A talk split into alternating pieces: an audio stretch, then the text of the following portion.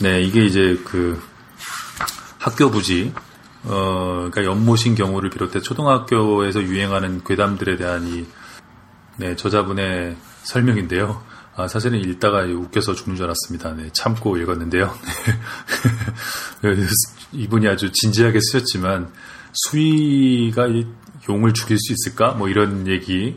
네, 사실 어른들에게는 좀 어이없는 얘기인데, 아이들 입장에서 볼 때, 학교의 수위, 뭐, 어떤 버전에서는 뭐, 소사라고 말하기도 하고, 옛날엔 그런 말들이 있었죠. 소사, 수위, 뭐, 요즘엔 경비, 뭐, 이런 말도 쓰겠죠. 경비 아저씨는 큰 존재죠. 아주.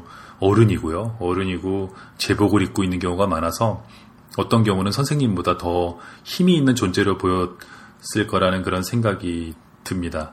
어쨌든 이 학교가 연못인 경우 아마 여러분들도 기억이 나시리라고 생각합니다.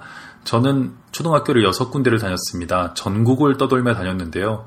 전설이 없는 학교가 없었습니다. 대부분 학교를 짓기 전에 학교는 그 무엇이었습니다. 예. 보면 저는 공동묘지가 많았고요. 역시 뭐 연못이었다 이런 버전도 있었습니다. 네, 주로 죽음과 있는 경우가 많았고요. 죽음과 연못이 합쳐진 경우도 있었죠. 연못에 누가 빠져 죽었기 때문에 그 연못이 뭐 하늘 품었다 뭐 이런 네, 약간 혼종의 버전도 있었던 것 같습니다. 자, 이분의 저자의 이야기는 이제 학교 부지가 공동묘지인 경우로 이어집니다. 이 부분도 한번 들어보시죠.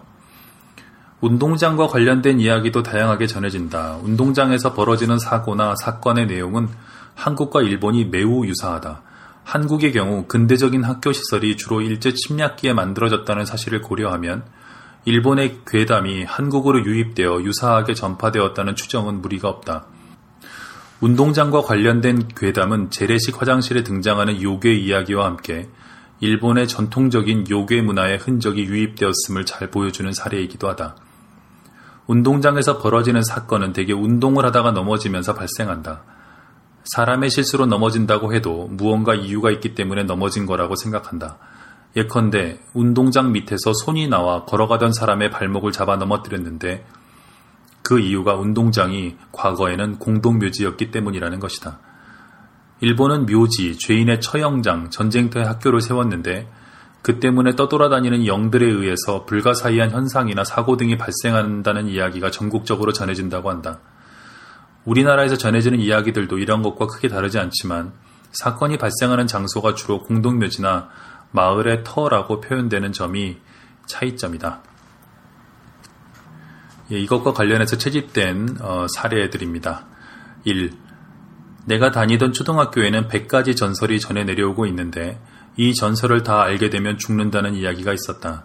정말 터무니없는 소리인데도 그걸 믿었다는 사실이 지금 생각하면 너무 우습다.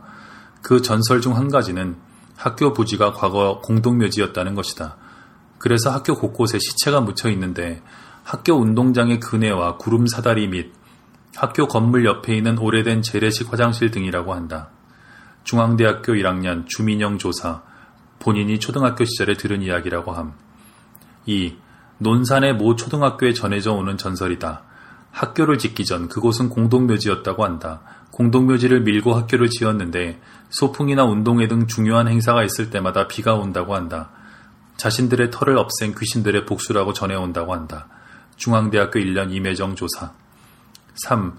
경기도 모 초등학교는 설립 시기부터 말이 많았다. 지은 터가 일제시대 때 무덤터였고 산으로 둘러싸여 시내와 떨어져 있었기 때문에 그 학군에 속하는 학부모들의 반대가 심했다고 한다. 그러나 마땅한 부지를 달리 찾을 수 없었고 사립재단이었기 때문에 스쿨버스와 다른 여러 가지 좋은 조건을 제시해 무마하였다고 한다. 학교는 개교를 했고 첫 신입생을 받았다. 그런데 얼마 지나지 않아 학교 곳곳에서 귀신을 보고 놀라는 아이들이 생겨났다. 그것도 학교 운동장 옆에 있는 외부 화장실에서 아이들은 죄수복 차림의 몹시 여윈 남자를 보았다고 하였다. 학교에선 그 화장실을 폐쇄하였고 얼마 있지 않아 학생들이 계속 이탈하자 학교를 시내에 있는 다른 고등학교에 더부살이 시켰다. 학교 부지가 매각되고 그 자리에 대기업 연수원이 들어서면서 기초공사를 했는데 그곳에서 일제시대 때 정치범으로 잡혀서 죽은 사람들의 유골과 수임 번호가 선명하게 보이는 죄수복이 나왔다고 한다. 소래초등학교 백현주, 중앙대학교 3학년 강병렬 조사. 학교를 공동묘지터에 지었다는 이야기는 일본과 큰 차이가 없다. 하지만 한국적인 정서에서 공동묘지를 허물고 학교를 세웠다는 발상은 나오기 어려울 뿐 아니라 한국에서는 공동묘지를 마을 주변에 두지 않고 멀리 떨어진 곳에 두고 있다는 점에서 일본과 차이가 있다. 일본의 경우 마을의 한복판에도 묘지가 세워진다. 그렇기 때문에 주택가 근처 학교를 세울 때 선정되기 가장 좋은 공간이 바로 공동묘지이다. 이처럼 부지가 공동묘지이기 때문에 운동장과 관련된 비일상적인 현상을 설명하기가 쉬워진다는 것이다. 즉 귀신이 학교에 나타나 어떤 행위를 한다는 것을 수긍시키기 위해서는 공동묘지 부지서를 내세우는 것이 매우 설득력을 갖기 때문이라는 것이다.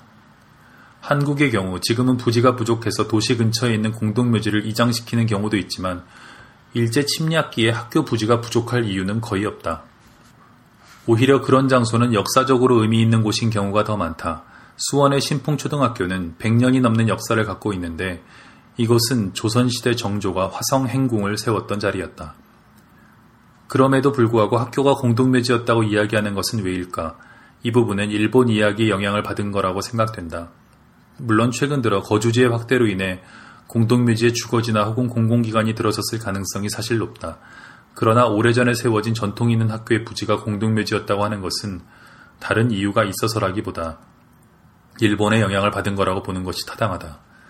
더욱 흥미로운 것은 3회 사례처럼 화장실에 귀신이 나타났다는 것이다. 학교터가 공동묘지였다는 것은 귀신이 운동장 등 어디에서나 나타날 수 있다는 것을 암시한다. 그런데 이 이야기에서는 출연 장소로 화장실이 제시되는데 이것은 화장실에 나타나는 귀신 이야기와 합쳐지면서 만들어졌을 가능성이 높아 보인다. 이와 달리 이의 경우는 학교터가 연못이었다는 이야기와 혼동되었을 가능성이 높다. 사람들이 귀신인들의 거주 공간을 없앴기 때문에 복수를 하려고 학교 행사 때마다 비를 내린다는 설명은 부적절해 보인다. 비를 내리는 복수보다는 귀신들이 밤마다 나타나거나 사례 3처럼 화장실 등에 나타나 사람들을 괴롭힌다고 하는 것이 오히려 자연스럽다. 그렇기 때문에 행사 때 비를 내리는 것으로 복수를 한다는 설명은 학교의 터가 연못이었다는 앞서의 이야기들에 비해서 흥미가 줄어든다. 그럼에도 불구하고 이런 사례가 몇 편 있다는 점에서 초등학생들의 상상력이 한계가 있음을 엿볼 수 있다.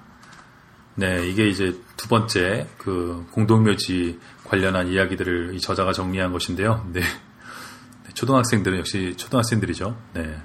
제일 무서운 복수가 소풍 갈 때 비가 오는 거라니 참 제가 가면 좀 어이없지만 뭐 옛날에는 뭐 소풍, 뭐 운동회 이런 것을 애타게 기다리기도 했으니까 뭐 이해가 가지 않는 것은 아닙니다.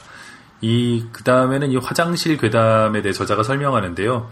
네, 일본의 화장실 괴담 가운데 대표적인 것은 빨간 종이 파란 종이다. 네, 이거 들어보신 분 계시죠? 빨간 종이 줄까 파란 종이 줄까 이런 건데 알고 보니 이게 일본 이야기였다고 하네요. 네. 어, 저희 때는 되게 유행했던 그런 이야기거든요. 그래서 어, 그래서 빨강은 피를 흘리는 것을, 파랑은 피가 몸에서 완전히 빠져나가 얼굴이 파랗게 변하는 것을 나타내는데 모두 죽음을 의미하는 것이죠. 네, 재밌는 것입니다. 두 개 중에 하나를 고르라고 하는데 둘 다 죽는 것이니까 얼마나 예, 무섭습니까? 예, 뭐, 뭐 여기 사례들만 한번 볼까요? 네. 1. 비 오는 날이면 화장실의 세 번째 칸은 사용하지 말아야 하는데 만약 지키지 않으면 불행이 따른다는 전설이 있다. 신성초등학교 장희영. 네, 그 다음에 두 번째 사례입니다. 안양의 모 초등학교는 저지대에 자리 잡고 있어 새로 공사를 했는데 그 전까지는 장마철 수해가 극심해서 교실 안까지 물이 들어차고 재래식 화장실도 물이 넘치기 일쑤였다. 몇 년 전 수해에 어떤 아이가 이 화장실에 빠져 죽었는데 그맘때가 되면 그 아이의 귀신이 나타난다.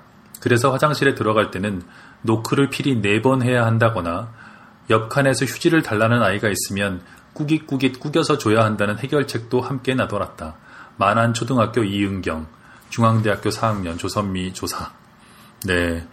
하지만 이 저자가 이렇게 쓰고 있습니다. 화장실 이야기는 기성세대가 알고 있는 것만큼 아이들에게 큰 호응을 받지 못하는 듯하다. 가장 큰 이유는 화장실이 재래식에서 수세식으로 바뀌면서 이러한 변화에 제대로 대응하는 이야기가 생성되지 못했거나 일본식 이야기가 환영받지 못했기 때문이 아닌가 생각된다. 초등학생들에게 화장실 괴담이 크게 유행하지 않은 것은 일본의 경우와 차이가 있다. 따라서 그 이야기를 전승하는 주체에 따라 이야기가 활성적으로 전달될 수 있지만 초등학생들과 같이 저학년으로 내려올 경우 관심이 적어진다는 것을 알 수 있다.